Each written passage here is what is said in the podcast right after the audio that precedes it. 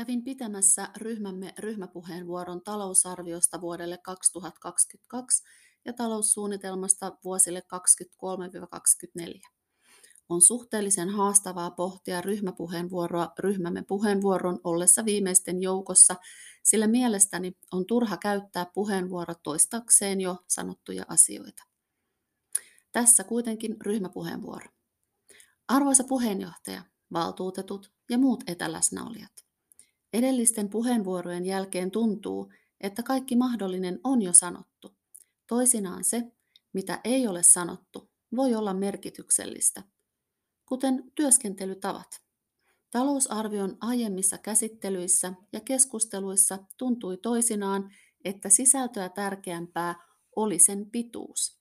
Tekstin määrää tärkeämpää on sen sisältö ja laatu sekä se, että teksti myös kuvaa kuntalaisille tärkeitä painopisteitä.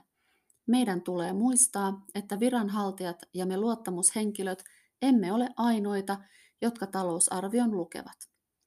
Tämä on tarkoitettu myös muille kuntalaisille luettavaksi.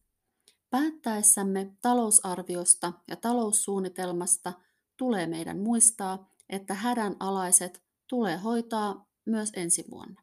Me emme voi pysäyttää hankkeita ja hyviä etenemisiä tekosyihin ja mutta kun sote tulee lauseisiin. Uudistus ei muuta ihmisten hätää mihinkään eikä poista ongelmia välittömästi. Onkin hienoa, että henkilöstömuutoksissa on esitetty lisäystä lastensuojeluun toki pakon edessä, mutta toivomme, että pian ennaltaehkäisy on se suunta, mihin sanojen lisäksi olemme oikeasti teoissa menossa. Sehän meidän tehtävämme olisi ollut ja tulee olemaan. Talousarviossa on kuvattuna väestönkehitys ja meille kerrotaan, että alle kouluikäisten lasten määrä laskee ennusteen mukaan edelleen, mutta aiempaa maltillisemmin. Pohjois-Lohjan väestörakenne on lohjalaisittain edelleen nuorinta, sillä 0-14-vuotiaiden osuus 18,9 prosenttia on suurin, ja tämä meidän tulee huomioida tulevaisuuden hankkeissa, varsinkin Mäntynummen kohdalla. Sotemuutoksen ja hyvinvointialueiden tulo tuo todella suuren muutoksen kunnalliseen toimintaan ja päätöksentekoon, kuten moni edellä on jo todennut, emmekä kaikkea todellakaan tiedä.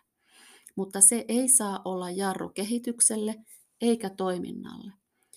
Se, että epävarmuutta on, on tosiasia, jonka kanssa on elettävä ja uskallettava elää. Meillä on haastavat ja vaikeat ajat edessä, mutta missä vaiheessa meillä ei olisi ollut? Me keskustan valtuustoryhmässä haluamme muistuttaa, että tulevassa tulisi kiinnittää huomiota siihen, että lainan lyhentämisen suunnitelma puuttuu, emme voi vain siirtää taakkaa tuleville sukupolville. Olisi hyvä, että investointien kokonaisarvo ja etenemän prosenttiarvo näkyisi jokaisen ison investointihankkeen kohdalla. Investointien näkymä eteenpäin voisi olla esitettynä paremmin. Kaksi vuotta tähän on turhan lyhyt aika. Keskustan valtuustoryhmä haluaa kiittää osallisia ja hyväksyy talousarvion vuodelle 2022 ja taloussuunnitelman vuosille 2023-2024 muutamilla muutoksilla, jotka tulemme esittämään eri puheenvuoroissa. Esitinkin uudessa puheenvuorossani vastaesitykset, jotka hävisivät valtuuston äänestyksissä.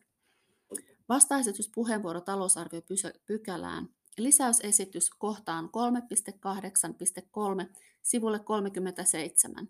Asukkaiden lohjataulukkoon ensimmäiseksi. Toimiala konsernipalvelut, tavoite vireä aluetoiminta, mittari osallistuva budjetointi otettu koekäyttöön ennalta määritellyksi ajaksi, esimerkiksi kahdeksi vuodeksi. Määrärahat talousarvion sisältä. Perustelut. Lohjalla on vuodesta 2013 ollut lähidemokratiatoimintaa, jonka tarkoitus on mahdollistaa ja vahvistaa asukkaiden osallistumista ja vaikuttamista sekä vahvistaa kylä, asuinalue, kaupunkiidentiteettiä. Osallistuva budjetointi on tätä päivää ja se kohtelee kaikkia asukkaita tasa-arvoisesti. Osallistuvan budjetoinnin toimintamallit olette saaneet kaikki lähidemokratia- ja vaikuttamisen keinoja paikallisesti Lohjalla julkaisusta. Osallistuva budjetointi vastaa parhaiten kuntalain pykälän 22 henkeä mahdollistaen kaikkien asukkaiden osallistumisen. Lohja onkin ainoa kaupunki, jossa toiminnassa on pienhanke-investointimalli. Tässä on se haaste, että Lohja kuuluu ykkösakselin leader-toimintaan, jossa suurin osa rahoituksesta tulee EUlta ja valtiolta ja vain 20 prosenttia kaupungilta, kun taas Lohjan pieninvestointimallin kaikki rahoitus tulee kaupungilta. Selkeästi valtakunnallisesti ollaan menossa osallistuvan budjetointiin ja Lohjan tulee olla siinä kehityksessä mukana. Lisäysesitys sivulle 71 kahden ensimmäisen kappaleen jälkeen.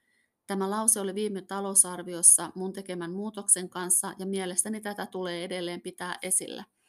Tulosalueen strategisten painopisteiden tukemiseksi vahvistetaan perhetyön ja neuropsykiatrista osaamista kaikissa palveluissa. Lasten varhainen tukeminen ja neuropsykiatristen haasteiden varhainen tunnistaminen vaatii kouluttautumista ja koulutuksen säännöllistä päivittämistä. Tämä teksti oli myös viime vuonna lisättynä talousarvioon. Tällekin vuodelle lisäys on tarpeellinen, sillä kouluttautumiset ovat kesken. Lohjan yksi tavoitteista on painottaa ennaltaehkäisyä ja varhainen tunnistaminen säästää kustannuksia loppupäästä esimerkiksi lastensuojelusta ja erikoissairaanhoidosta. Lisäksi olemme jälleen saaneet lapsiystävällinen kuntamaininnan. Neuropsykiatristen lasten ja perheiden tukeminen on juuri tätä ydintoimintaa. Tätä lisäystä vastustaessa on sanottu, että koulutus on kallis. Kallis on se koulutus, mitä ei käytetä ja mitä ei päivitetä. Näkisin kalliimpana syrjäytyneet perheet, lastensuojelun, erikoissairaanhoidon ja mikä tärkeintä, inhimillisen kuormituksen kevenemisen merkitys on huomattava. Lisäysesitys sivulle 78, ikääntyneiden tulosalue, kahden viimeisen kappaleen väliin. Ikääntyneiden hyvinvoinnin edistämiseen, mahdollisimman pitkään kotona asumiseen sekä pitkäaikaishoidossa elämänlaadun tukemisen osana vahvistetaan ravitsemuksen tunnistamista ja ennaltaehkäisyn osaamista kaikissa ikääntyneiden palveluissa.